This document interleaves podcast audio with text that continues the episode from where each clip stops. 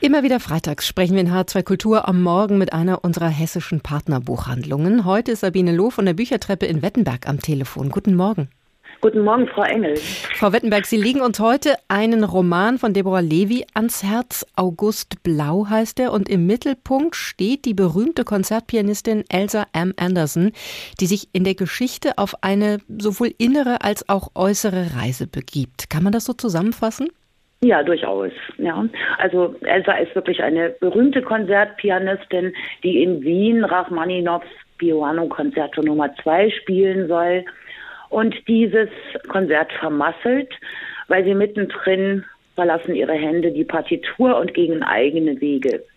Der Dirigent kann das nicht dulden und somit wird das Ganze eine Blamage auf offener Bühne. Elsa verlässt die Bühne und somit ist sie als das Wunderkind gescheitert mhm. und ähm, scheint verloren und kommt dann natürlich mit ihrer Innenwelt, die bereits durch die psychisch-mentalen Folgen der Corona-Pandemie angeschlagen sind, zunehmend in Aufruhr. Mhm. Und das heißt, ich höre schon raus, also der Roman spielt äh, relativ im Hier und Jetzt, kann man sagen, wenn die Corona-Pandemie ja. eine Rolle spielt und dann begibt sie sich sozusagen, ja, wie schon gesagt, auf eine innere und äußere Reise, gell?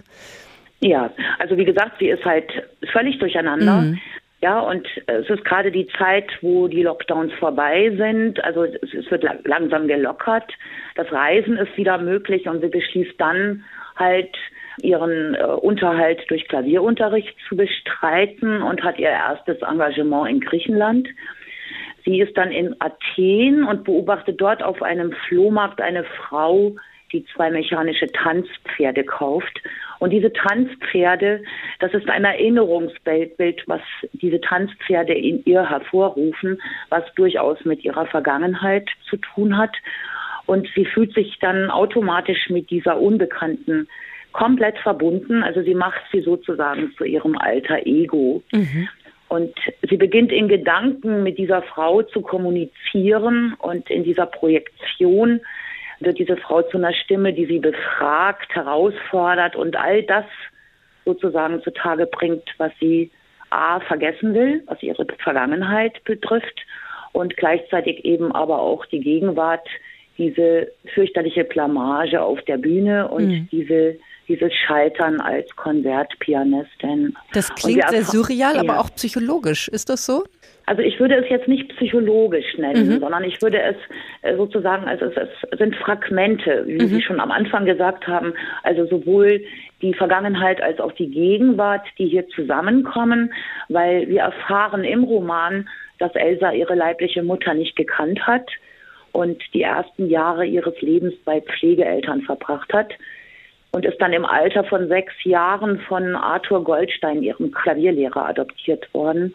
Und sie war sein Wunderkind. Ja. Was hat es mit dem ähm, Titel, der im Original ja tatsächlich identisch ist, ist ja nicht so häufig der Fall. August Blue ist der Originaltitel. Was hat es damit auf sich? Das Buchcover, habe ich gesehen, zeigt ein Pferd auf einem Transporter und ist ja ebenfalls in Blau gehalten.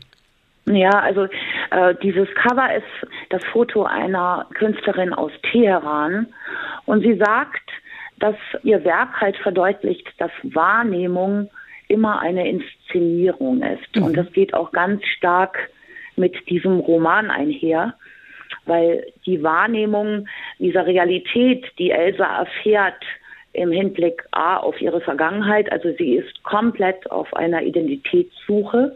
August Blau hat auch was damit zu tun, dass sie sich eine Woche vor diesem wichtigen Wiener Konzert ihre Haare blau färben lässt, mhm. um ihre DNA zu verändern.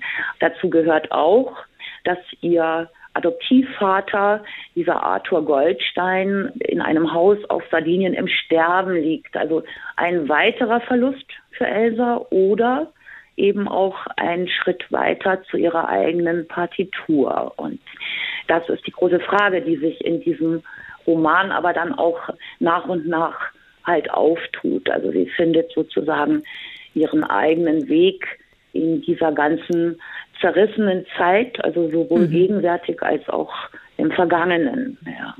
Ich muss gestehen, ich habe noch kein Buch von Deborah Levy gelesen. Dabei habe ich gesehen, wann ihre Romane, nicht, dass das ein Punkt wäre, des, weshalb man ein Buch lesen müsste, aber ich fand es interessant zu sehen, dass ihre Romane Heimschwimmen, Heiße Milch und Der Mann, der alles sah, für den Booker Prize nominiert waren. Was macht denn für Sie Ihre Sprache, Ihre Art zu schreiben aus und besonders?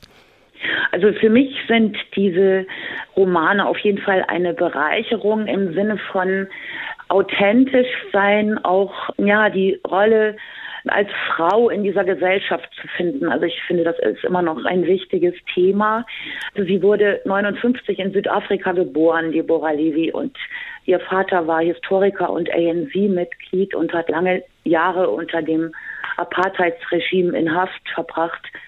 Und diese Familie exilierte dann, da war Deborah neun, nach London und kurz danach haben sich ihre Eltern scheiden lassen. Und das sind ja alles Verluste von Heimat, hm. Verluste von Familie. Und der rote Faden ist für mich halt, die Komfortzone aufgeben zu müssen und die Bereitschaft, das als Form der Freiheit zu sehen mhm. und das neu zu gestalten, diesen Raum, der sich da auftut. Und ich finde, das ist gerade ein hochaktuelles Thema für uns alle. Absolut. Also ich höre schon ja. raus, Deborah Levy, eine Autorin, die es zu entdecken gilt. Sabine Loh von der Büchertreppe in Wettenberg. Ganz herzlichen Dank für diese Buchvorstellung und Leseempfehlung. Sie gilt August Blau von Deborah Levy. In der Übersetzung von Marion Hertle erscheinen die 170 Seiten zum Preis von 24 Euro beim Aki Verlag. Vielen Dank. Vielen Dank. Neue Bücher in HR2 Kultur. Weitere Rezensionen auf hr2.de